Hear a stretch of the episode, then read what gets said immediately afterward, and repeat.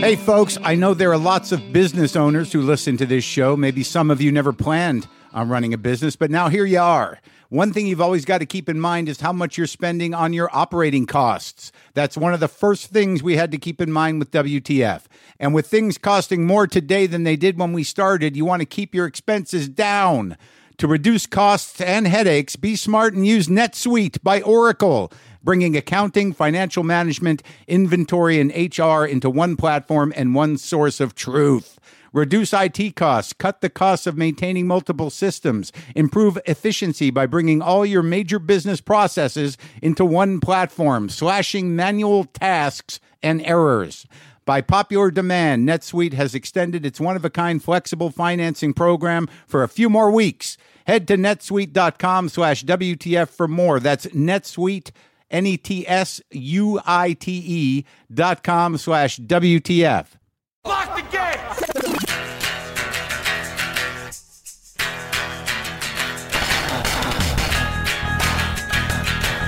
All right, let's do this. How are you, what the fuckers, what the fuck buddies, what the fucking ears, what the fucksters, what the fuckaholics? What the fuck is happening? This is Marc Maron. This is WTF. Thank you for joining me. It's a very exciting show today. It was a very exciting show for me to do. Uh, I interviewed David Byrne, uh, known from uh, being himself David Byrne, and also from the Talking Heads, one of the greatest bands of the 20th century.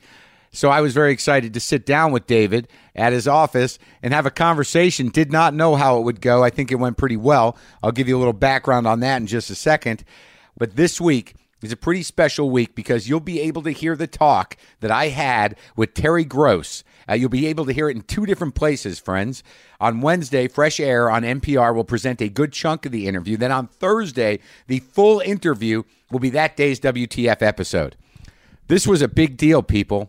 This is a big deal for me.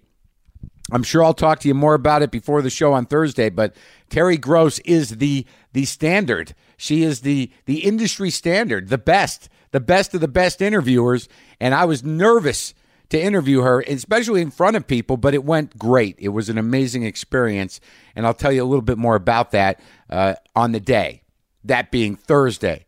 Anyways, let's talk about David Byrne.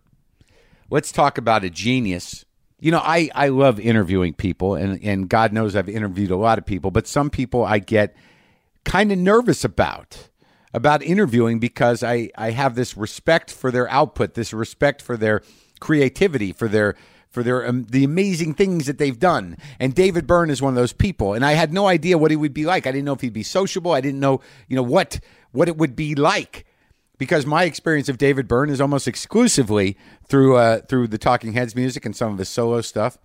I was introduced by David Byrne by my first girlfriend in college, Sarah, who uh, who had half of her head shaved in a little patch. Uh, you know, wore uh, you know Doc Martens and uh, was basically a pretty punk, pretty uh, yeah, more than me. And I remember that she had, I think she had Remain in Light, if that's possible is that when that came out? And she would play that, and I'd be like, yeah, I don't know if I get it. And then she turned me on to, eh, you know, the other stuff. I believe Fear of Music and the first record, which I had when I was a kid, because I got it from the record store that gave it to me. They gave me a box of records because they only played R and B. Gave me all these rock records. But I think the only one, the only song I listened to when I was in high school of the Talking Heads was "Take Me to the River," the the, the cover and maybe uh, maybe Big Country. I always liked Big Country, but I don't think I really wrapped my head around the Talking Heads till later in college when I went to see Stop Making Sense. Wow! Oh, Stop Making Sense. Oh yeah, man. Do you remember that when that came out? I don't know if you're old enough. I don't know if you are. But I had an experience there that because I was dating Sarah, I, it couldn't have been for that long. It must have been one of our first few dates because it was at the Coolidge Corner Movie House, and I believe she was working at an, another movie theater that was also like owned by the same people or they had an understanding. I don't know, but it was a date. Now, I had spent that day tripping on mushrooms with my friends. I remember that. We spent the day tripping on mushrooms, but I had to meet her at the movie place at the theater to see the premiere of Stop Making Sense. And I knew she really loved the Talking Heads. I didn't know what to expect. I was a little trippy still. But the one thing that I remember outside of the movie blowing my mind we got there, we got to the show. I was sitting with her, and this is you know early in the relationship, maybe one of the first few dates. I don't even know if we had had sex yet or what. I'm not sure what had happened at that point.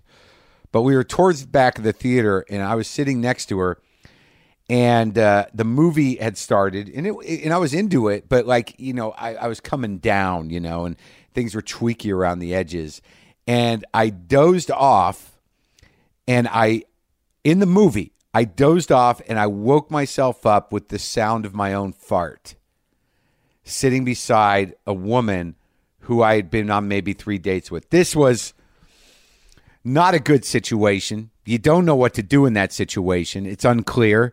Do you bring it up? Do you, I mean, I don't remember the depth of the experience. You know, I'm trying not to be too crass. I don't remember if it was smelly or whether it was a big problem for everybody. But I do remember the intense embarrassment uh, of that moment and just kind of looking over at her and wondering if she heard it. I don't know how she could not have heard it. And and and all this is going on as David Byrne is jumping around in a giant suit on screen. I can only say that he must have buffered that situation because we did end up staying together after that. We made it through that horrendous experience so early in a relationship where that's really unacceptable. It shouldn't be. I mean, you should be able to do that, but it's not. It's just not the way life works. It just isn't. You shouldn't have. There shouldn't be that much shame carried uh, around something that you know has to happen. It's got to happen somewhere. Not in your sleep at a movie theater, crowded movie theater next to a girl you just started dating. That's not where it has to happen. I should have controlled that, but I was sleeping and I was coming down from mushrooms, so it was probably amplified the experience for me. But as I said, we made it through, and that's uh, that's my that's my memory of uh, the Stop Making Sense movie. Aren't you happy I shared that, folks? My experience uh, leading up to the David Byrne interview, I was in New York. It was set up. You know, I went back and I listened. I, I still listen to Fear of Music a great deal, like pretty compulsively. But I went and listened to uh, more songs about buildings and food. I, I listened to Talking Head 7 to 7. I listened to Remain in Light. Then I listened to the Knee Plays. And I listened to uh, uh, David Byrne, the Catherine Wheel, the music for uh, the Twyla Tharp dance production. Knee Plays was for the, what's his name, Robert Wilson. But I used to like that stuff. And the stuff he did, uh, oh, uh, what is it, My Life in the Bush of Ghosts? with Brian Eno. I mean, he did some great shit. The later Talking Head stuff, the the uh, and then the salsa music. Anyways, David Byrne. I dumped my head full of David Byrne. And then I was waiting to go to his office, and I was walking around New York City, and I went and got a coffee down the corner, down on Canal Street somewhere, and the uh, the Bee Gees were playing. It was a soundtrack to Saturday Night Fever, and then I thought that like, wow, this was this was coinciding with the beginning of the of the uh, of the Talking Heads. I mean, the Talking Heads helped destroy disco. It was part of the movement against that but then evolved into sort of this its own sort of dance music. And all this was going through my head. Like and I thought the experience of listening to to that music as I was waiting to go talk to David Byrne would he would somehow appreciate that that there was connections being made and that it opened my mind up to musical textures and what that was um, provoking in my mind. And maybe I just opened my conversation talking about the Bee Gees. But uh, I did not do that. I did not do that. What I did was I took the elevator up and uh, I met David Byrne and I tried to you know, I he was just a guy and I know he's just a guy but David Byrne has his own groove in life. You know he has there, there's something so familiar about the way he moves and the way he talks and the way he looks. If you're a fan of the Talking Heads or if you're a fan of anybody you kind of lock in. This guy was an important part of my life for many years and I still play his music. So uh, I didn't talk about the Gees. I didn't. I didn't I'll tell you what I talked about at the beginning. We start talking about his new project, Contemporary Color. These are color guard competitions that David Byrne conceived, where the color guard teams perform with live music from St. Vincent, Ad Rock from the Beastie Boys, Tune Yards, Nelly Furtado, and a few other people. Uh, this is a, this is going to be a live performance. Leave it up to David Byrne to bring certain things together that you would never assume would work together. And I know very little about color guard, so I was happy to talk to him about it. It will be uh, it will be at Toronto's Air Canada Centre on June 22nd and 23rd, and the Barclays Center in Brooklyn on June 27th and 28th. So, with no further ado, let's enter the offices of David Byrne, which are filled with books and music and, and people working on things. I think it's the Todo Mundo uh, is the name of his uh, his company. Nice people at his office and very, very uh, inviting, warm, the kind of people you'd think would be working for David Byrne. But it was it was very warm and it was a, a lovely conversation. And I really didn't know what to expect. I didn't know how forthcoming he would be or, or how it would go, but I never do. So enjoy my conversation with uh, David Byrne that does not include the beat. Sometimes I wish I paid more attention in school, or in some cases, any attention at all. There are probably a lot of things I could have gotten more out of, like literature, and now it's probably not in the cards to go back to school and study the classics. But luckily for us, there's a new podcast called The Foxed Page that dives deep into the best books of all time. This is basically like the best possible college English class, but more relaxed and fun. No pressure of grades or needing to prepare something to say in class. It's only the books you want to read and know about presented by best-selling author Kimberly Ford. Everything from Cormac McCarthy to Madame Bovary, from classics like Frankenstein to modern hits like Lessons in Chemistry. I love Ireland, but I missed the boat on James Joyce. The Foxed Page has a three-part series on Dubliners, and that's a pretty great starting point. Want to get the most out of what you read? The Foxed Page is for you. Get it now wherever you get your podcasts. Jeez.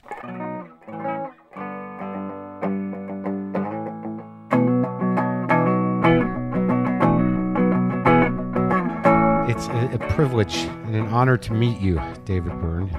You too. you too. It's Do you hear that a lot? An honor? once in a while, and it's always very, very flattering. it never wears thin. I uh, I have like uh, strange memories of uh, uh, like you uh, on record and in screen on screen, but there's two very specific memories I have of you in, in person that you would not share with me. You would not know that they happened. I was on an airplane with you once. Uh, I was not. I was. It was much younger. I don't remember. It must be like 25, 30 years ago. I'm a big fan, and I saw you sitting there. And then after everyone got off the plane, we were all standing around a baggage claim that was there was nothing coming out, and it was going on a long time. And then you had somehow gone to another baggage claim.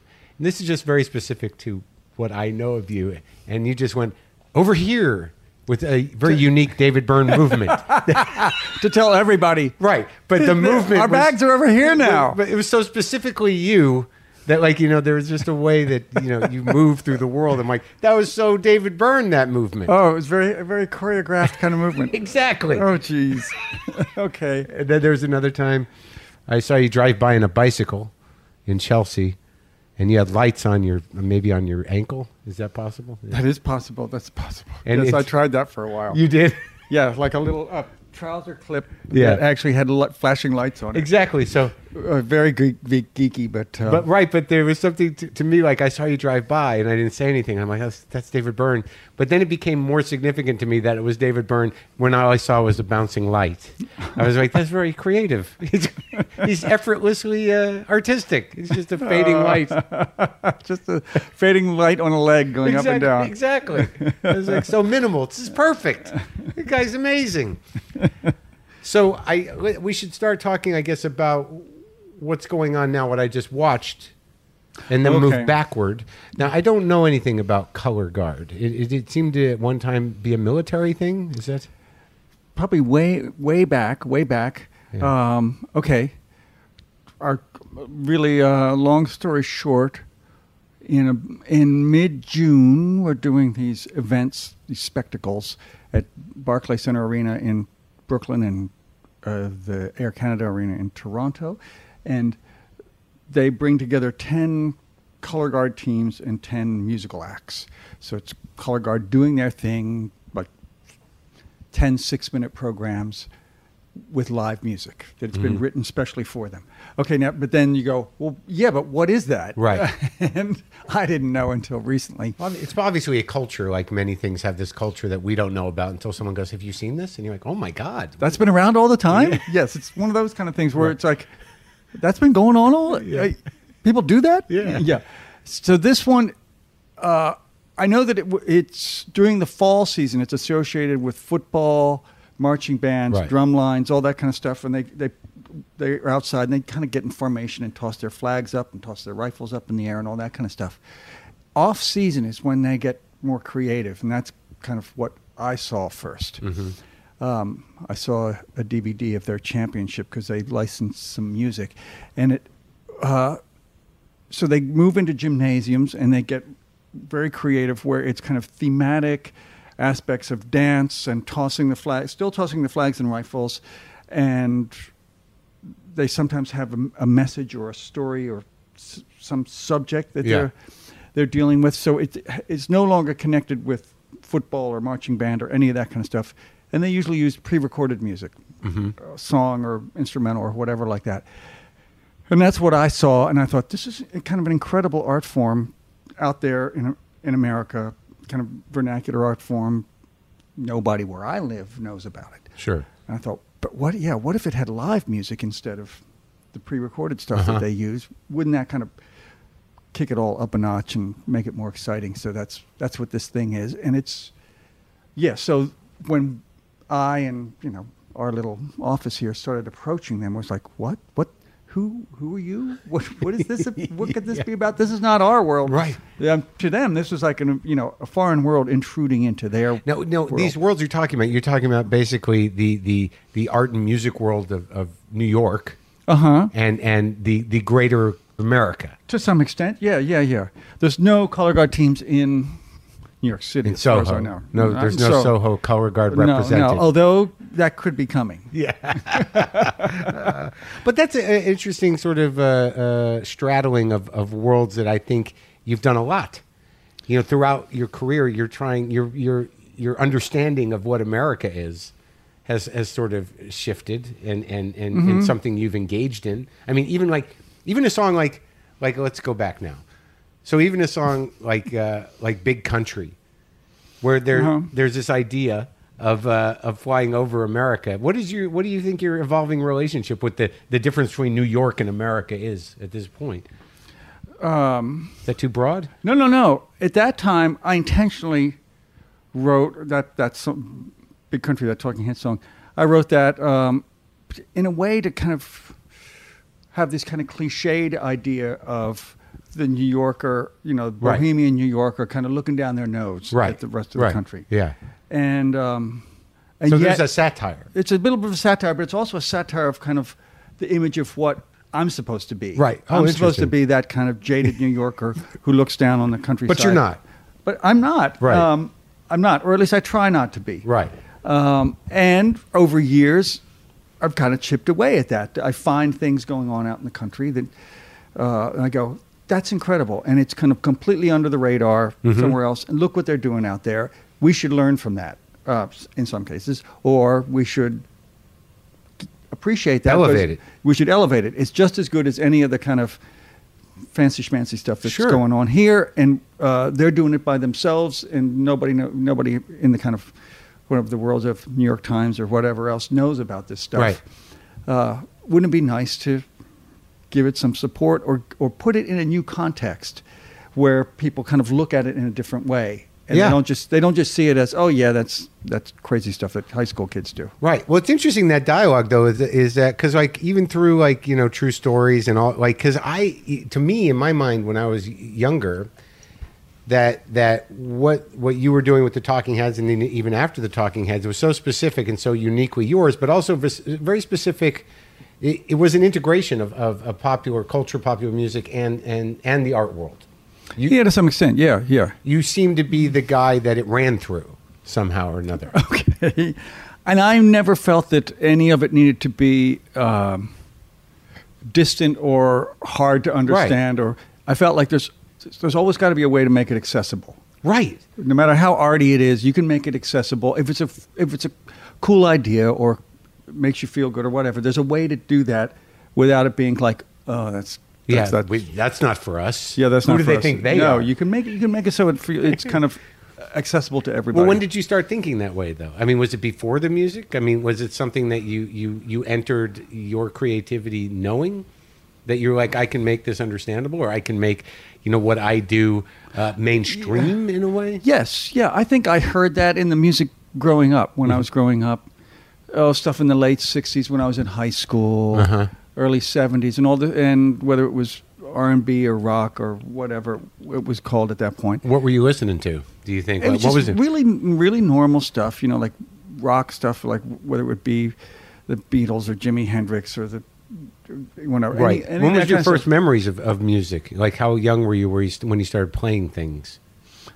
I must have been about thirteen or something like that. When you started playing instruments? trying, Yeah. not very well. what was the first one?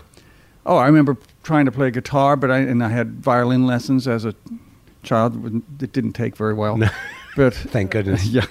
and uh, you wouldn't be doing this uh, but- color guard thing if you were a violinist. but those some of those you know some of the rock groups, some of the R and B groups, whether it was Curtis Mayfield, Temptations, Uh-huh. whatever, all they all started getting a little more experimental and Right. adventurous in kind of late '60s, early '70s, and Yeah. kind of people doing all kinds of different things. Isaac Hayes, whatever. Sure. uh, not to kind of make any kind of uh, nostalgia.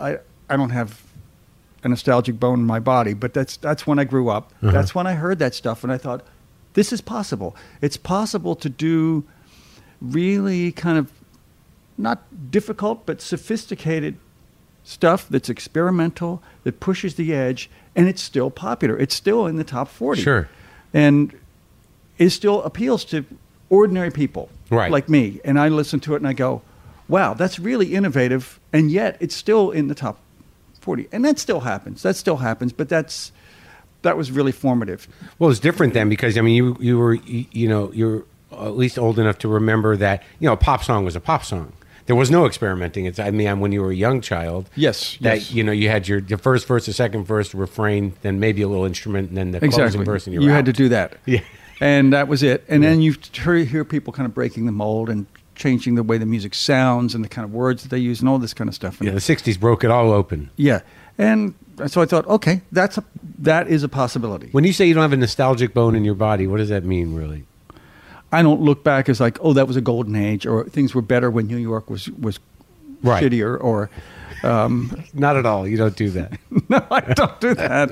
Um, I mean, there were certain you can look at certain things and go, there was that was a good aspect uh, at a certain time, but I don't look at it like, oh, things were better then, or I Do don't you- think like that. Well, because I was thinking about this coming over, and because like I know, like it's it's interesting because you know I looked at your book. I was at McSweeney's, I think, in San Francisco when I first saw the hardback cover of the of the new book. What's the new How, How Music, Music Works? Works. And I looked through that, and I'm like, oh my god, he's he's he keeps working, he keeps doing things. He's it's, and and like there's things I've missed, but it, but what's interesting to me is I go back and I you know there's you know I listen to to Fear of Music fairly regularly wow. when you hear someone say that, do you think like, "But I've got this other stuff that I do," or do you do you are you able to say like, "I that that's great that you listen to that"? Yes, I'm able to say it's great to just. I'm totally flattered. What was it? Was it Jonathan Lath- Lethem? Yeah, Jonathan Who wrote, he Lethem. wrote- He wrote, wrote a book basically. Oh, on, that, the, oh, on the- that record. on the thirty three and the third series, the little. I think he did based on that oh, record. oh, really? Did you read it? No. I, no. I mean, I'm sure it's I'm sure it's well written and it's good and it's interesting and, and it's more I think about hi, how it experience? affected his experience, how it affected him, what he was going through at that moment. It's not a song by song analysis of the Right, record right. uh, in that way. When you when you think of the Talking Heads, because uh, do you does it just feel far away? Uh, no, no, it feels yeah a little bit. I mean, it feels like oh that was something I did at that point point in my life. Um, I'm aware that a cer- certainly a certain generation knows more of that stuff than they know what Right. I've done in the last Sure, ten years. sure. but it depends. There's other people who know what I did recently more than they know the old stuff. It was kind of like oh you did you were in a band before this, and um, Oh, really? You've- there's a little bit of that. Not that much, but there's a little bit. and what do you say to that? You're like, yeah, I, had that thing. It's not. Yeah, yeah, it was a thing, and uh, it, it was. And I go, it was. Yeah, it was pretty popular for a while. but, but to talk about like, if we frame it in a non-nostalgic way and, and just talk about it as a, as a creative evolution for you i mean where did, where did you grow up where were you born I grew up in here comes Baltimore, Uh-huh. and Well, you my were- pa- my family came from Scotland uh, before that with me when I was really little. so you were born in scotland Born in Scotland, they came to, first to Canada, and then I don't know five or six years later to Baltimore. do you remember canada I remember just a little bit. right so baltimore Cold. was most Cold. of it yeah Yeah, And what was your dad? What was he do? do he worked do? at Westinghouse as a as an engineer, electronics engineer. designing things, or Yeah, designing things, uh, not stoves and uh, Right. microwaves, but like probably missile guidance systems. Oh, he was, uh, stuff oh, like in Baltimore, right, so so- they had like something like that in yeah. Canada, but the main one that was doing that kind of stuff was in Baltimore. So your dad would go away to a non-disclosed location and come back and no questions, kid. Yeah, it wasn't quite like that, but yes, yes, there was kind of that, and I would go, "So what? Yeah, so what are you working on?" Uh, and it was just, kind of, it's not interesting. It's Uh-huh. not interesting. I, I don't think he he wasn't. You know, my parents were kind of peaceniks, and Uh-huh. they, they weren't. He wasn't particularly proud of the that he was maybe designing missile guidance systems or something like that. He must have been one of the guys that could. He was one of the guys that could. He loved the problem solving Uh-huh. uh, aspect of it. Uh-huh. I remember there was one time they sent him somewhere because they were having a problem with a, a submarine, Oh, like really? in uh, Newport News or Yeah. wherever that, that port is. He came back and it was one of the I think one of the first times I saw him really proud of his abilities in that where he, he said, "I fixed it with a coat hanger." fixed the submarine with a coat hanger. I thought, oh, geez. Okay, that's uh, that's. You know, I felt proud for him too that Yeah, he right. had the ingenuity. It, it sounds very Russian or whatever, Right. To to do that, and but I'm also kind of looking around the house and going, "That's the way he fixes stuff around the house." and that doesn't always stick, right? yes, and it holds for a while. Yeah, right, right, right. I don't know if I'd want to be in that submarine six months from now. right. So, how? Uh, so you, they weren't musical necessarily. No, no. And what was it that like locked you into the music thing? Oh, like any kid, it, I think in my teens, Yeah. you start to hear some stuff on, in, in those cases, on transistor radio, but it's Right. the same of hearing something Sure. on your phone or whatever. And uh, it's you realize it's coming from another world, different than the little suburban Right. place you're at, and that it's a world that sounds really exciting, that's kind of directed towards where you're going to be in a few years, Right, where you're yeah. going to be, where your Yeah. head's going to be at in a few years, and go, that's it. It's like they're sending a signal, and it's coming. It's directed to me and everybody like me Yeah. around the Yeah. country. This Right. is a direct thing. Of course, it's coming through like AM radio or something, Right. something like Sure. that. But we think it's being Right. We think they're they found us. Right. And we've and we've found it, and Yeah. then we've got a common link. So then you just go here. Here it is. I I need to be part of this. This Whatever it is, this weird grown-up world that Yes, yes. elsewhere. Yes, I'm going to learn how to play guitar, or I'm going to buy some records and figure out what this is. So guitar was the first love, the first instrument. yeah, yeah. So all right. So now, when you decide to get out, what you in high school? You did all right, Okay, it did okay. and Yeah. then you went to you went to where to go to college. I went to an art school, uh, Rhode Island School of Design. Oh, that's right. That's the fancy. That's like RISD. It's got its it's own RISD. mythos. Yes, it does. Um, and I have to say that although I enjoyed the arts, the art stuff, it was more of a social, I think, revelation to me than an artistic one. What What was the art, the medium that you were there for ostensibly? I, well, what would it have been? Did it had? Did you have to have one? Is that how you had to have one, but I realized that uh, that a degree in fine arts or whatever it was Right. going to be was basically useless for getting a job. So You why- realized that, Yes, I and you wanted realize- to get a job. Well, I did. I thought I'll get. You know, at that time you thought I'll get a day job, and Right. But this is You're playing crea- guitar already. Yeah, and the creative stuff is what I really wanted to do. I didn't have a career plan, but I Right. thought that's what I really want to do. Uh, and the, a degree is going to be useless, um, so I'll just get as much out of the school as I possibly can. So I kind of switched my major all the time. Yeah. From like photography to Right. painting to uh, whatever, whatever else it might be, graphics design, Sure. whatever. I just kept switching, and uh, that way I got to use. Uh, all, I got to learn as many different techniques Right. as I possibly And could. also- I got to work in a darkroom or use the printmaking stuff or whatever. and also be exposed to uh, what I imagine would be very contemporary artists at the time. That most of the the the the the, the things that were happening at that time, RISD was on top of. It wasn't some dry kind of historical were, school. But RISD was very, is, I it might still be, um, I don't know. At that time, it was, uh, there was a lot of cool stuff happening, but on another level, it was very traditional. Mm-hmm. From the kind of first couple of years or whatever, you had to learn how to draw. You had to learn. You had to sit and draw Right. still lifes and naked people and all that kind of stuff. And other kind of schools, they didn't. They threw that out the window. Right. RISD kind of they they kind of felt like no, you have to learn Get a these- craft in place. yeah, you have to get a craft in place. Um, so yeah, I I went, but the thing that hit me the most was not the artistic stuff, Yeah. what, which was great and everything, and was the whole social thing that I met people. You know, I grew up in a little suburb of Baltimore, and uh, so all of a sudden I was meeting more black people, Jewish people, rich people, fancy people, Uh-huh.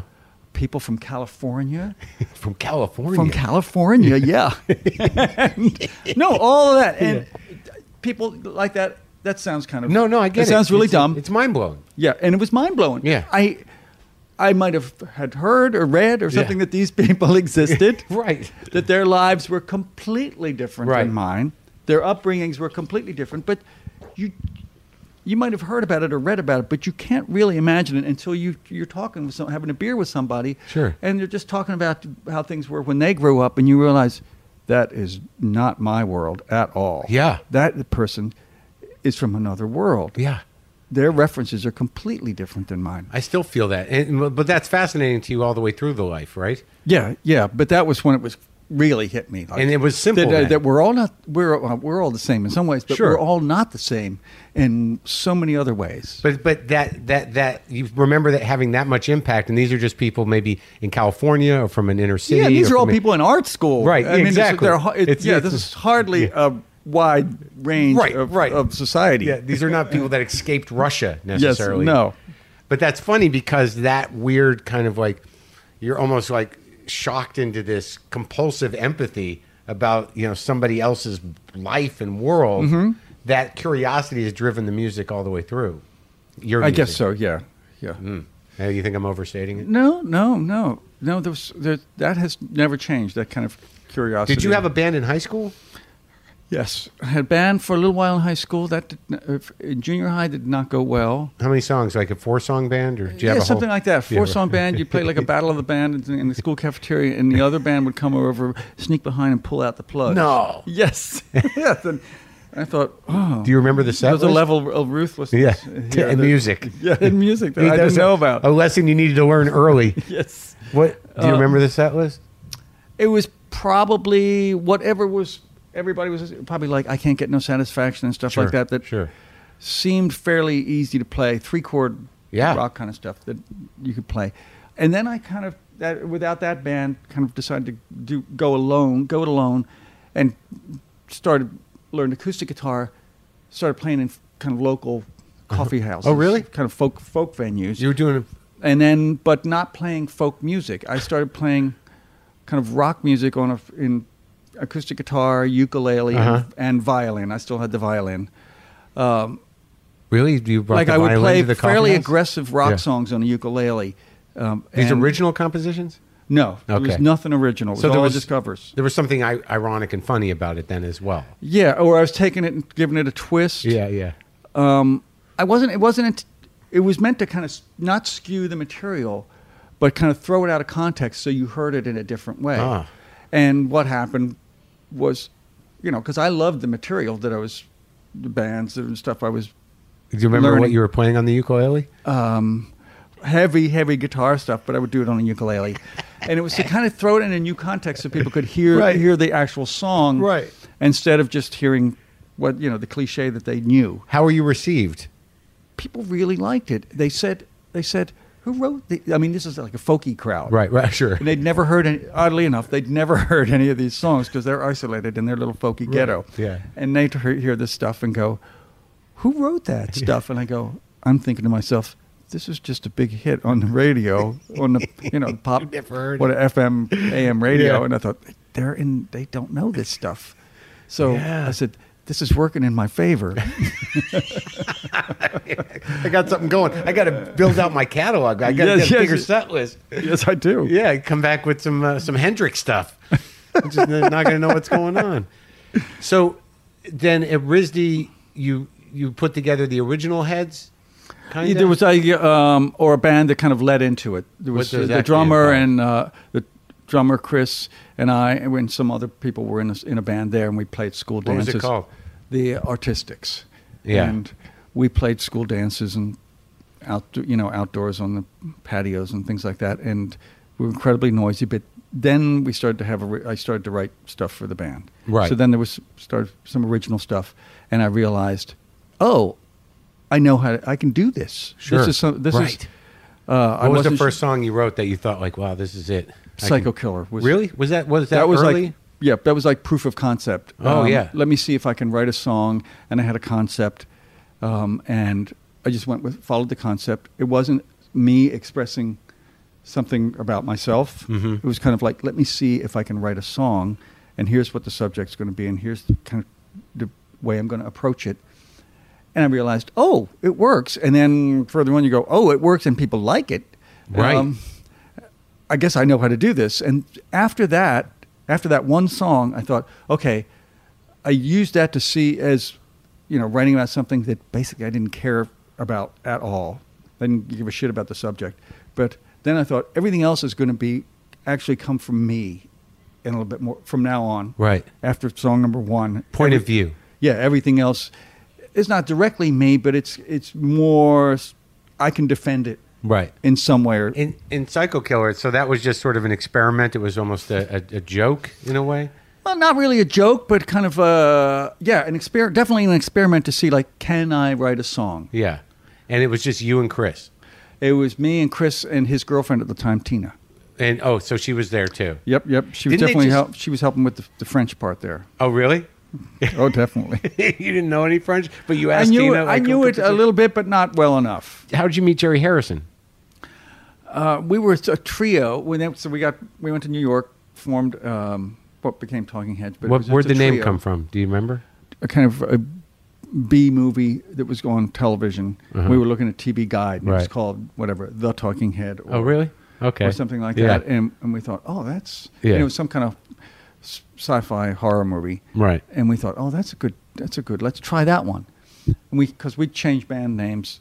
This is before we played audition and played anywhere. Mm-hmm. We, I would make kind of drum heads for the uh, bass drum for the kick drum and put a different band name on like every week. Just kind of like, let's see how it feels to be called the Dots. you did that every week. Yes, I'd make a, a you know a circular piece of cardboard. Yeah, and then as your fan base grew, people were going like, "Why don't they get their own drums? Why they got to use other bands' drums all the time? yes. Who are the What dots? that? Who- what, who is- what is this? Um, so, yeah. Eventually, we realized, okay, we we we got this. We can kind of do this. I think we need to have a fourth person to kind of actually flesh out the sound. And we were all big fans of uh, this group that Jerry was in, the Modern Lovers. Jonathan Richman. Yeah, great record. That yeah, first it's- record. that- just amazing. Um, and so we knew that Jerry was sort of, I guess, what you would say, out of a job in some way. That band kind of parted ways. They did quickly, right? I They did it fairly quickly. Right after they recorded these incredible demos that got released as a record, they Jonathan decided that he wanted to do go kind of more acoustic and right. and uh, whatever More childlike. more childlike, and that that stuff was a little more too aggressive and, and sad or ang- angry or whatever for him. But uh, so the band was kind of left at loose ends, and or some of them anyway. So we went to Jerry and said, "You want to try playing with us for a little bit? Come down, and rehearse, see Yeah. what you see if you like it." Um, and we tried a few gigs, like in we did a gig in like Worcester, Mass, at, Ooh. of some so little places. Worcester. Yeah, to see if Jerry liked the idea because he was really scared of dipping his toe in the water. Really? After he'd just been through the his you know the band. So he's a little heartbroken. his heart was broken and Yeah. he didn't want to like I'm not going to go back into that. Right. Uh, and eventually he did, and Yeah. it really kind of took us to another level because then with four people, you the, the songs. Everybody wasn't trying to carry everything in the songs Right. Right. you could you could change the texture. He could play a keyboard on one song and a guitar on a different song. You or- could trust people a little different, a little more. Yeah, like you, do there, and yeah, more- you do that. You play this part, I'll play this part, and together we'll kind of it kind of cre- we'll flesh things out. Well, that became sort of like because it seems to me that you know, as you know, the more musicians you play with, and even the Talking Head stuff, that there was a real consciousness of of keeping it sparse, but but letting things stand on their own. Absolutely, With- that was kind of an art school thing in a way. Yeah, that the the the, the sounds had to have integrity. Um, every sound had to be what it was and not pretend to be something else. And everything, at least that's, this is the way I interpreted it, and that everything um, you should be able t- to hear it in its kind of pristine form. Right. So there was very little like distortion or any Right. of that kind of stuff. That all came later, but um, it was kind of like we're going to have strip everything down to its basics. It's going to be very clean and just like a clean sketch, uh huh.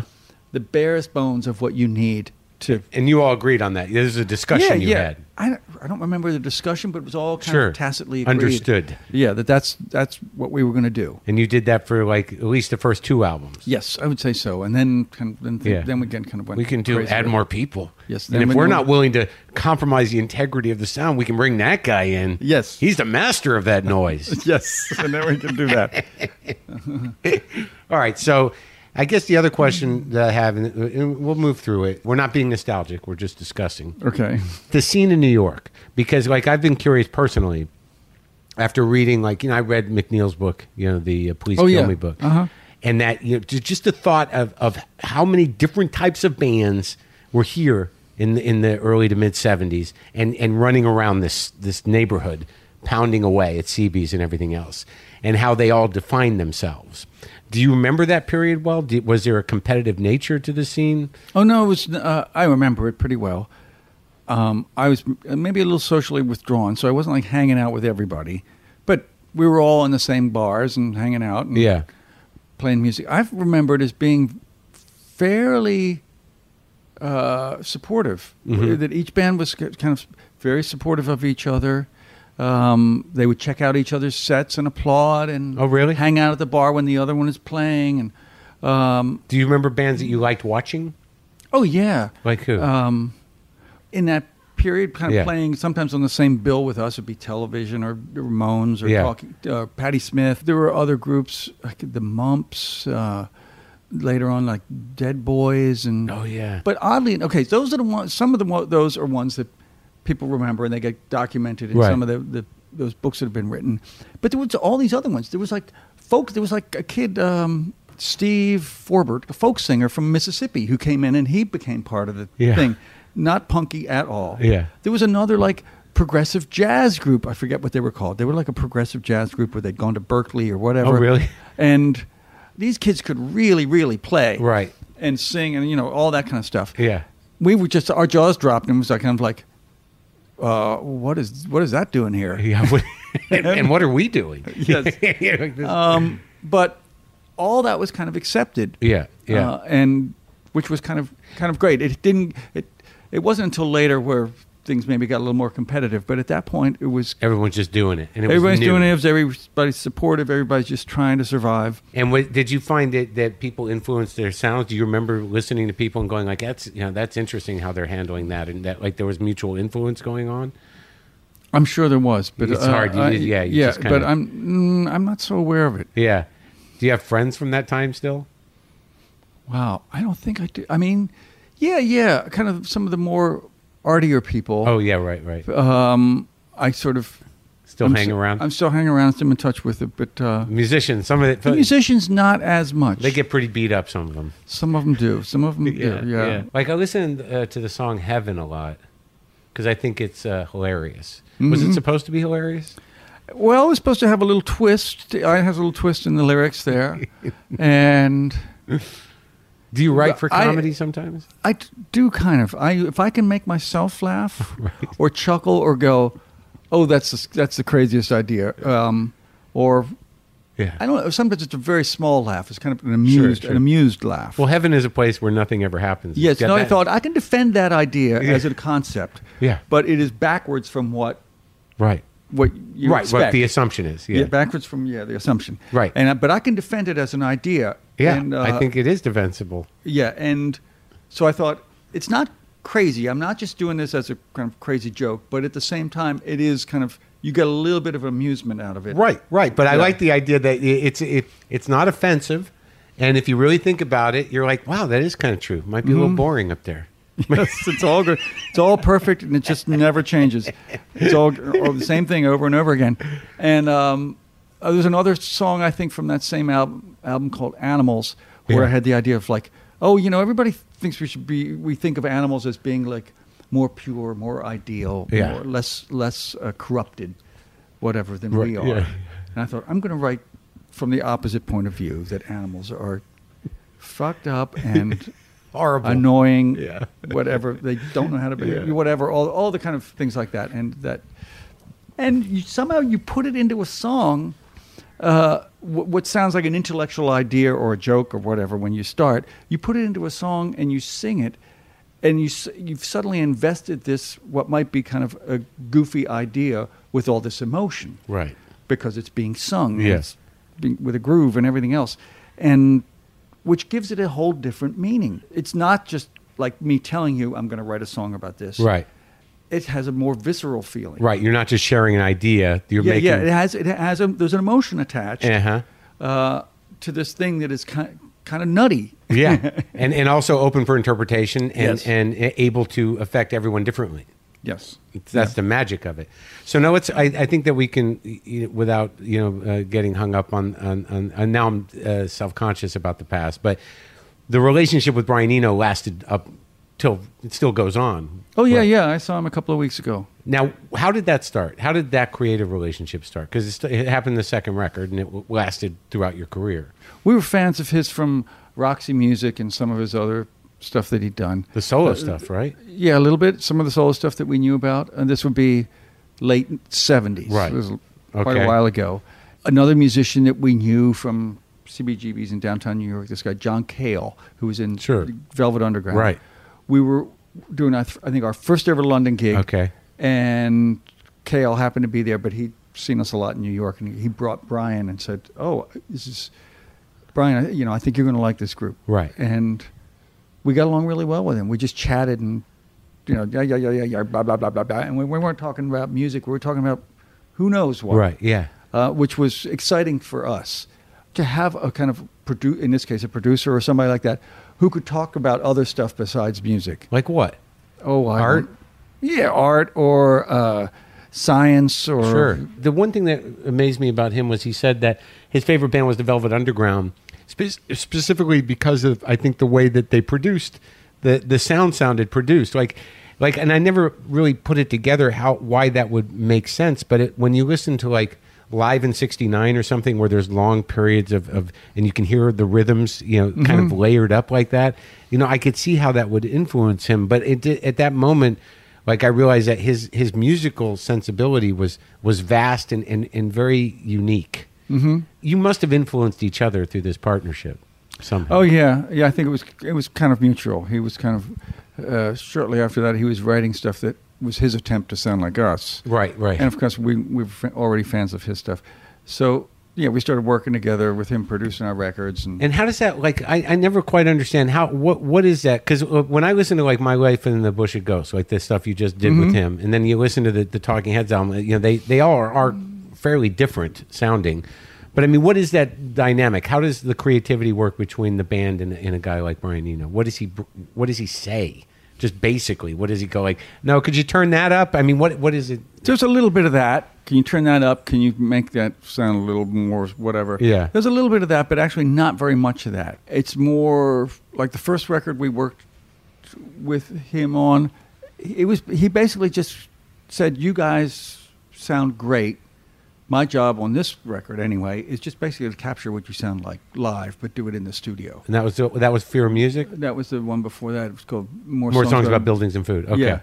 And then Fear of Music was um, a record, th- our third record. So we'd come to the point where we were about to exhaust the early kind of material that we'd Right. written and accumulated. So you get to the point of, oh, now we got to write new stuff, Yeah. which is always the big kind of like issue with bands and musicians and whatever. Like, can you write new stuff, or was it just like I had one idea it's I've drained it and Right, there's right. nothing more. Yeah. Um, and it's not stelling big enough for us to repeat it over and over again necessarily. Yes, not Right. quite. Right.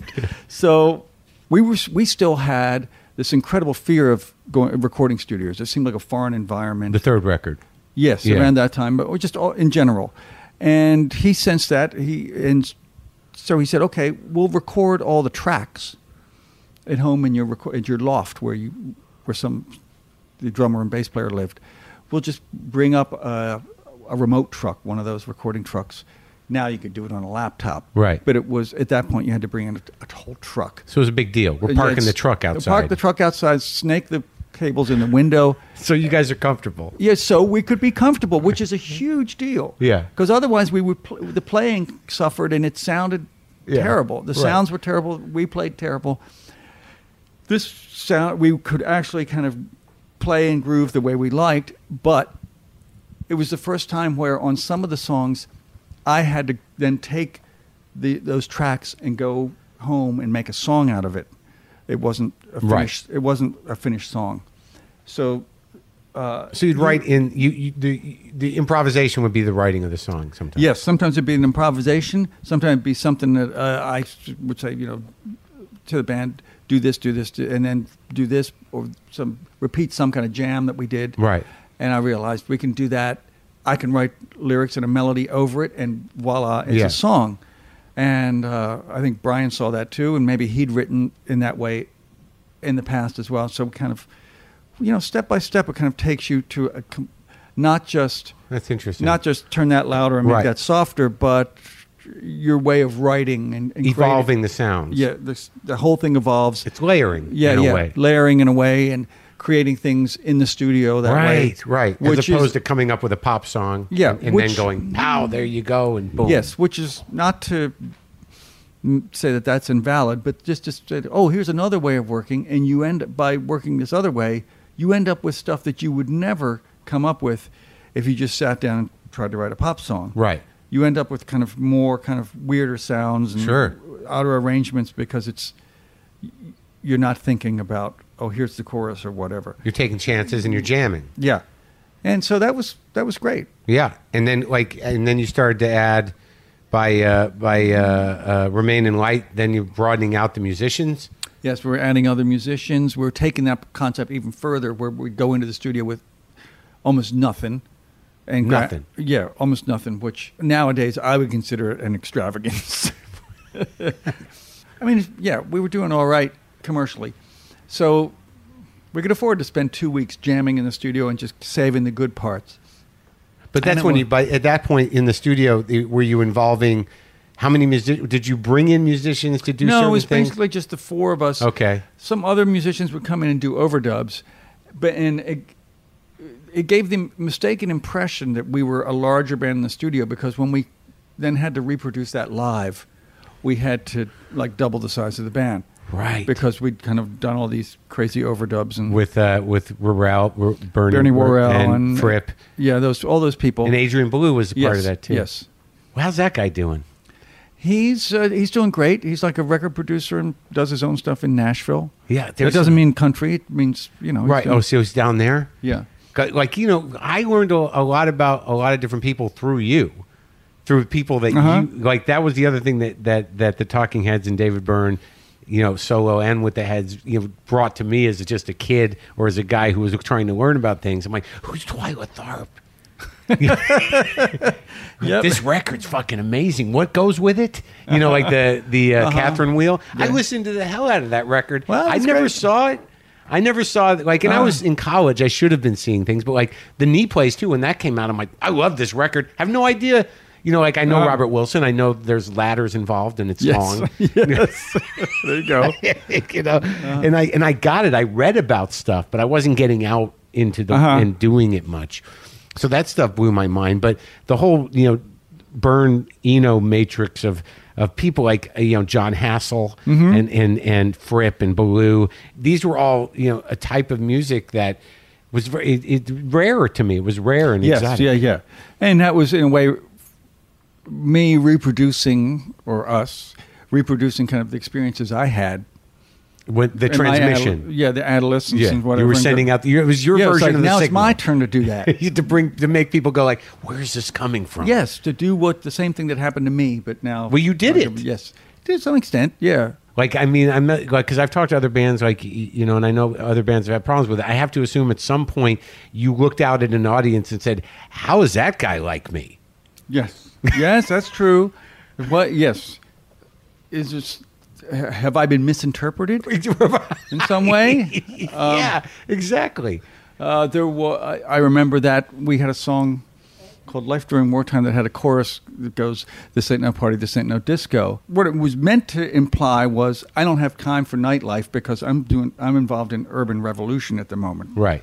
Excuse me. Yeah. But because of the wording, it, and it, it came out at the exact time where there was it seemed to be this conflict between kind of disco music, discotheques, DJs, and kind of live hard rock Right. music. And Right. it was uh, it was like there was a lot of racism involved in that kind of schism. Uh-huh. But and so the song was picked up as being like An anthem. an anthem of this ain't no disco. Yeah. And we don't basically to say we don't like disco music. Right. That's for whatever. Yeah. Fags and, and black people. Right. And so, but it was never intended that way. And I Right. realized, oh, things can really get misinterpreted. you uh, and how how worried do I have to be about being clear? Right.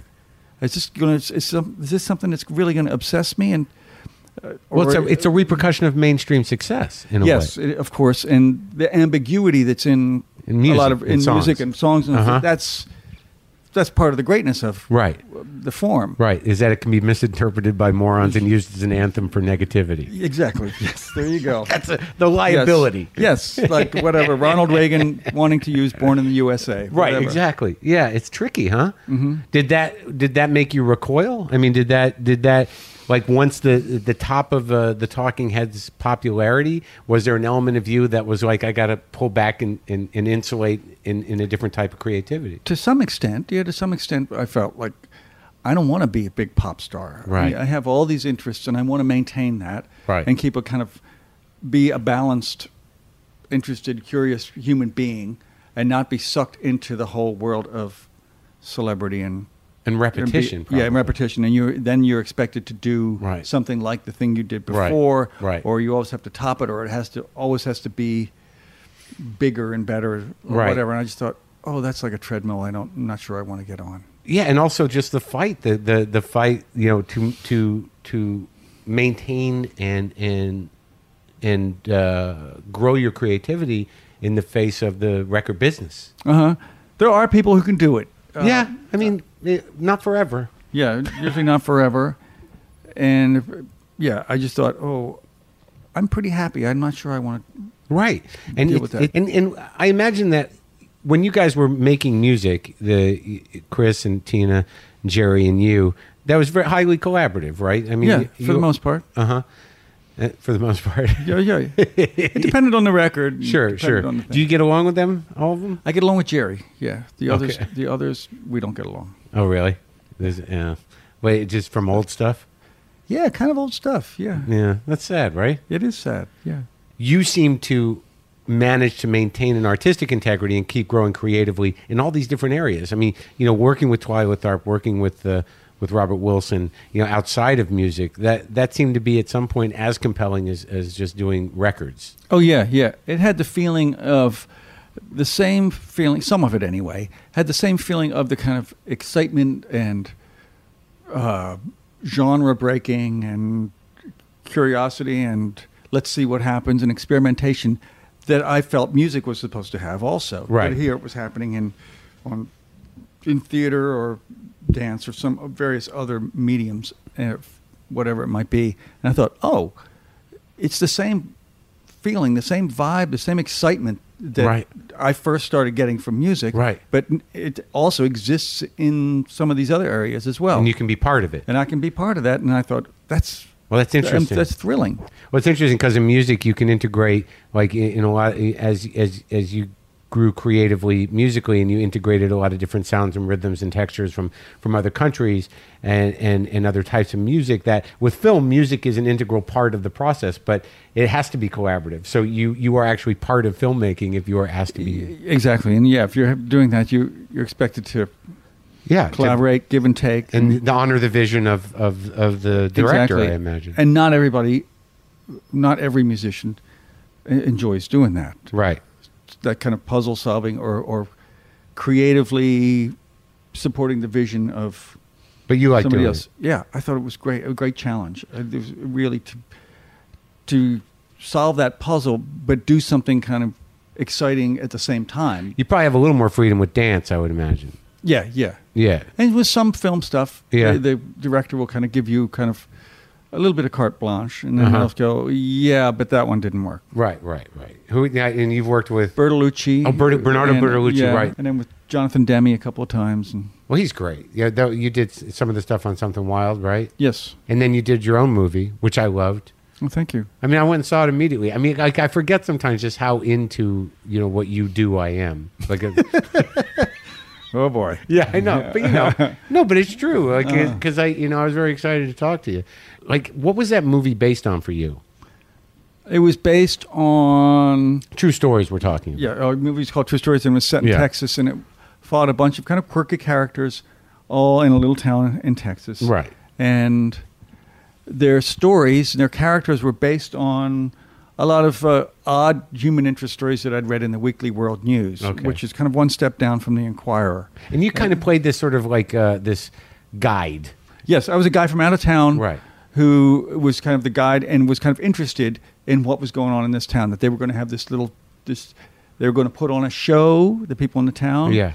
Uh, I was interested in talking to them. I was fascinated by them, and but, and to try and fit in, uh, because it was Texas. I I wore a Western outfit. Right. Of course, Big nobody, hat. nobody, yes, nobody else, big hat, Yeah. Yeah. you know, the jackets and everything Sure. else. Nobody else wore a Western outfit, but for some reason, being the out of towner, I thought that's what I should do to blend yeah, in. right. And That makes sense. uh, it was it was kind of interesting in that. Well, I got to. I had a great- great time doing it. I uh, really loved it, but I realized that in some places, it was perceived as being uh, hilarious, and Texans Texans in particular loved it. They did. Yes, they did not think it was. They thought the way it made fun of kind of the little quirks of Yeah, yeah, Texans yeah, and all yeah. that kind of stuff.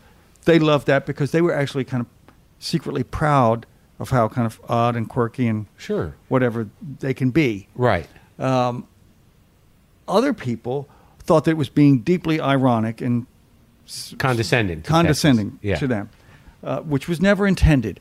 It was more the intention was more like what I described with the color guard stuff Uh-huh. to kind of really celebrate the kind of uniqueness and originality and quirkiness and and kind of vernacular creativity that goes on out in the middle Right. of nowhere. And uh, I realized that I realized this again just the other day too that sometimes if you, you present things almost verbatim as Uh-huh. what they are because you're a New Yorker or whatever Well, you're David Byrne. yeah and the, and some of the people who are looking at it are sort of whatever arty types as well they bring the irony to it uh, they look at it and and because they look down their noses or they assume that I they Right. assume that I look down my noses Right. at people in a small town in Texas then they view it through those goggles Um, right. And they're not willing to take responsibility for their own condescension. They're going to hang it on you. Like they're. I yes, think. yes. Yeah. And they just assume that I'm like them, and so I'm going to, and Right. I'm feeling the same way, and, and and that I couldn't possibly Be embracing it. and be embracing it. Yeah. Uh-huh. That's well. That's interesting. And I wanted to also say uh, the knee plays. Yeah. Uh, well, where, where are you going with this? Well, that, I thought that, That was, was a, a celebration of American music, Yes. Yeah. That was uh, originally I wanted to like Gershwin almost. in, in some ways. Um, it was kind of problem solving.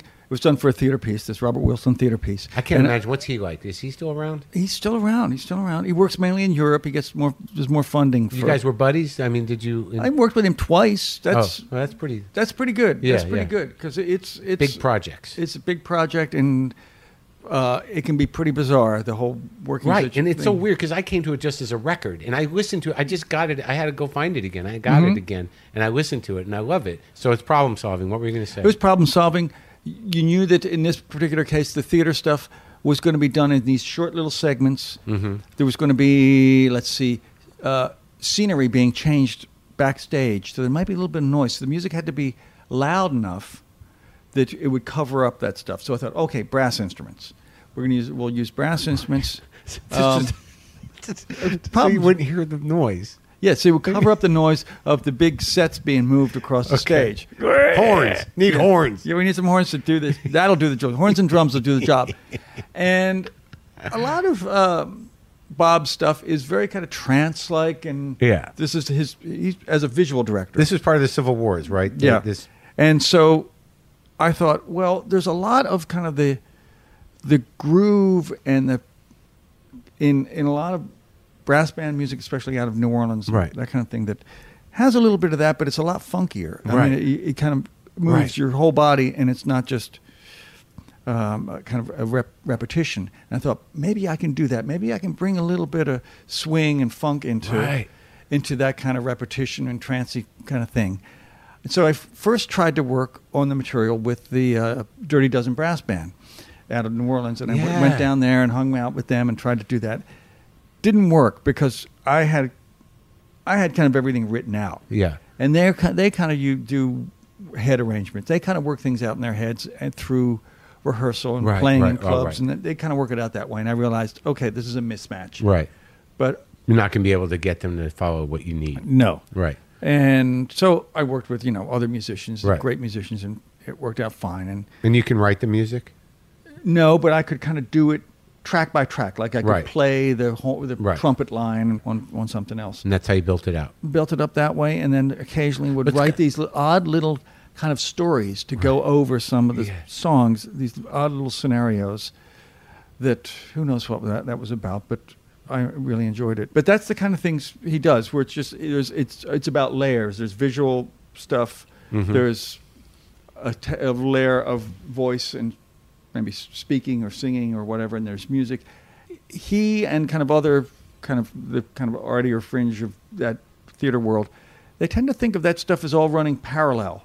Like this, this the, what you're looking at is one thing, what the way people dress might be another thing, the sound, the words, whatever. They're all running parallel, but they're not always telling the same narrative story. Right. Right. Um, it's so more of kind of an impressionistic, Right. surrealistic thing going on where it's all exists simultaneously, and when it works, it's very, very ambiguous, and you can kind of But the make trick it- is the balance. the trick is the balance, and the audience kind of, in some ways, makes the meaning in their heads. Well, you But- worked with the. I mean, your first wife was an artist, right? Yeah, yeah. And you worked with her on True Stories and she worked on true stories, right, and yeah, and did some. I remember there was costumes and stuff, right? Am I remembering Mhm. that properly? yes. It, ah, excuse me. There was a shopping. There was a fashion Oh, that's right, A the fashion fashion show show. in That's a right. shopping mall. That's right. Yeah, yeah, yeah. um, with the local people. Right. Made these kind of fantastic outfits. And what about like the collaboration? Like you were just so tapped in. Like you know what I saw just the other day. My buddy Dan, who used to own a record store here, Gimme Gimme Records down on Eighth Street, and now he, he's out in L.A. by me. He's got a the. I, was it Speaking in Tongues that Rauschenberg did the? the yes, fest- yeah. I I love Bob Rauschenberg's work, especially his the kind of photo based work that Yeah. he was doing quite a bit of at that time. And so when we were kind of working on this record, I said to the band, "What if I track him down and see if because there were." Andy Warhol was doing record covers, Right, and right. Other people were doing record covers, and I thought, oh, let me track down Yeah. Rauschenberg and see if he'll do a record cover Yeah. for us. And he agreed, loved the idea. Um, but of course, he didn't want to just do, you know, an image that we could then slap onto Right. a cardboard sleeve. He wanted to rethink the whole idea of what the package So is. you were in. And You're- I thought, I love that. Right. That's so great. Of course, it meant the whole the record release had to be held up. Well, I figured out the packaging and how to manufacture this turning. yeah. Was that one of like me and my big ideas Yes, moments? me and my big ideas, and now how, look how complicated it is. Um, I mean, it was beautiful, but Yeah. yes, it was a little more than we bargained Oh, for. that's hilarious. All right, so I like what you're saying about funk and groove and movement because, like, you you have a very specific way of grooving, mm-hmm. and you know, and that became apparent like in live performance and and also in the different types of rhythms that you that you sort of talk about. It's interesting because, like, in talking to you and then just making assumptions about who you are, I wouldn't think that you grew up as a as a dancing man. No, I did not grow up as a dancing man. I was yes, socially fairly shy. When did that confidence start to build? I hear it in your voice as you progress, but there was some point where you just were wide open. And start and moving around on stage.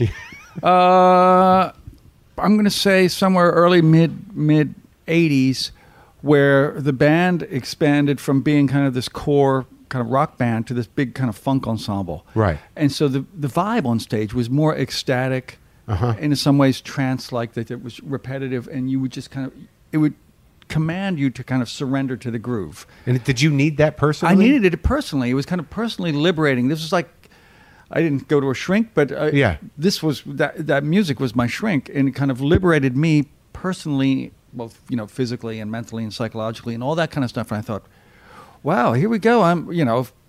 It's a total cliche, but here I, I'm getting healed. The music is healing me. It's turning me. that- It's kind of help me out in my personal life. Right. I don't mean like introducing me to girls or whatever, but Right. it's it's really kind of helping me Open up. do open up and Embrace. have joy. Yeah, I'm yeah, joy. good- I'm starting to have a good time. Whereas before, I would kind of have a good time, but it was also kind of this desperation. Well, you were like to be a sort of You can hear it in the, the early stuff. It's desperate. desperate, but uh, also like awkward. Yes, yeah. And there's something nice about that awkwardness that people hear and they identify it with because everybody has a little bit of it. Sure. I can never get that back. I'm glad it It's gone. it's gone. It's gone. I'm glad it was there and came out. But uh, yes, and then you move on to something else. And You of course, grew up. You grew up. It wasn't- You grow up and you ask yourself, "Well, did I lose the thing that everybody really liked?" But I- no, I don't think so. You find something else, Well, also, I think that what, what you answered, and I think it's a good way to sort of move towards the end of this, is that you know once you found that groove, once you found that joy, once you found that that that healing, it, it seemed to me that what you were doing through you know uh, pursuing and embracing all these different types of music and these different types of rhythm was was making an attempt to be a channel to share all that stuff. yes, yeah, yeah, and you uh, which is kind of what I do now more than kind of pointing to myself. Right. I find myself doing things like this color guard thing, and I'm doing this. And the book, too. The book is a lot fascinating, of like- yeah. The there's a festival in, in August in England we call Meltdown, which is basically you kind of invite a lot of bands, Uh-huh. people to perform, and it's not a big moneymaker that that Yeah. way of life, but it's really nice to be able to kind of occasionally exercise that thing and go and do what other people did for me and for you and say, check this out. Right. Check this out. Check, I, you might A like it. curator. Yeah, that, it's yeah, it gets overused, but it's yeah, but All it's really nice. Yeah, yeah. yeah, yeah. But I mean, you got to be okay money wise. I mean, I'm doing fine. yeah, I'm doing fine. I'm a, a, well enough that I can do this kind of stuff. Well, what is going on here? I mean, we're at uh, what is Todo Mundo? Is that what Todo Mundo is the name of this office. It's on Lower Broadway. Is it a label? Is it a, a no, book? it's just a kind of it's just an overall thing. It's not a record label. I Is it have a print- record label it's for a a while. publishing label? I mean, yeah, sometimes we do. Books. This books. is your office, though, right? Yeah, we do. There's books occasionally and other kind of projects, and so that's and like if we're doing like the color guard thing, Right. It, that's the Comes kind through of here? That yeah, that's How's the this entity. different than Luaka Bop? Luaka Bop was a record label. Okay. still exists, but my partner in the record label kind of does it somewhere else. Oh, you're still involved with it? Uh, I still I'm I'm on good terms with them, I get but it. it was eating up a lot of hours. Right, and it's And money. Right, and it's also interesting that like the towards the end of the, the heads, and then into your solo career, that was sort of like I because I was I was talking about it with somebody else like the other day. It, it seemed like like after a certain point, the music just got sort of like happy. That, that, that we move through something. How was Uh-huh. The how was the dissolution of the heads in, into your to the first record, which was more uh, what was your first back? Re, re, re, Rei Momo? Rei Momo was Yeah, I did a full, Brazilian full on Latin kind of thing uh, after that. Was that just to, to sort of like this? We're we're off in a different thing. You were in a different thing. Uh, yes, and to say like, well, we didn't break up just because I wanted to do, you Right. know, my own kind of Talking Heads record. I wanted. to, we broke up because I wanted to do something very was different. it bad the breakup? It was. It was not good, but it, um, I mean, there's there've been worse, Right. But um, but it was not good. And I don't think any of them are really good, Right. But uh, okay, we got through it, Okay. and doing kind of the Latin music was kind of taking that that whole kind of surrender to the groove, whatever Right. thing, one step further. It's amazing. Um, I really enjoyed it. The touring part, especially with a big Latin band, was ecstatic. Wow. Um, although I think one of one of the guys at Warner Brothers Records said to me, "David, you're your own Yoko Ono." Oh my god! wow, that's that's probably the worst thing anyone could ever say to you. Poor Yoko. Do you know her? I've met her. Yes. Yeah, now, now let's close with this uh, this St. Vincent business because uh, you know I interviewed her and she's amazing, Uh-huh. and and you work with her Yes. specifically. I have that record. What is it? Out you know, out of all the people like you know that she's an American artist.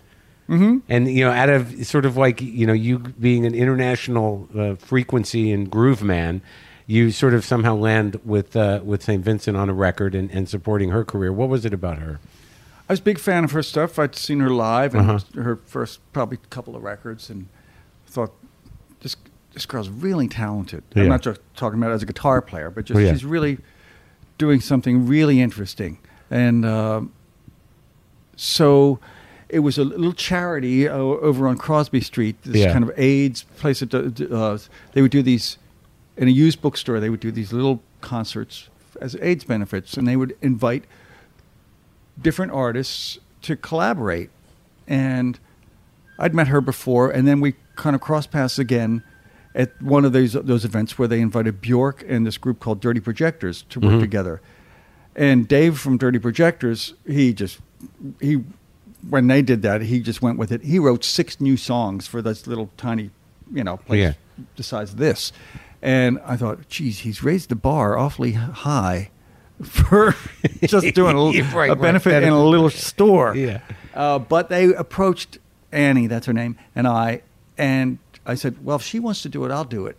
And It's almost like a challenge. it was a kind of a challenge. Yeah. And I said, okay, Annie, let's. She came and said, let's do it with you know a lot of brass instruments. And I said, that's great because then you don't have to have a big sound system in a little bookstore. Yeah. And I said, let's just try a few things. And if it works, great. And if it doesn't work, we quietly put it away and nobody knows it ever happened. But it, it, it worked great. And we never did do the show at the bookstore, but they got, they got benefit money from other shows we did. And You made a we record. made a whole record and, it was, Yeah. and did tour and all that. And it was, it was really exciting. And we kind of did this tour where we choreographed the brass players, where they were kind of moving around the stage and making formations and all this kind of stuff, Uh-huh. interacting with us. It was really a lot of fun. Well, great, man. Uh, yeah, this is a great talk. I'm glad you made Thank time you. for it. And, Thank you. And and uh, um, uh, I, I'm, I'm uh, beside myself.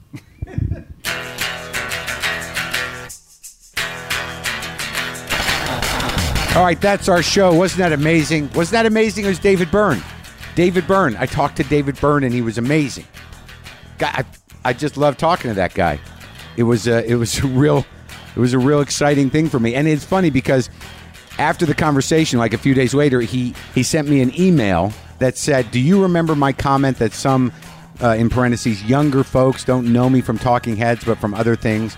Well, this email story came in today, sort of a crazy extreme example, but here it is. And he forwarded me an email he received from somebody, and it said, I was at a bookstore in Chelsea Market on Sunday and overheard two high school girls talking. One of them picked up a copy of How Music Works and said, Oh, yeah, he's the color guard guy. I see him at like every competition these days. Isn't that wild?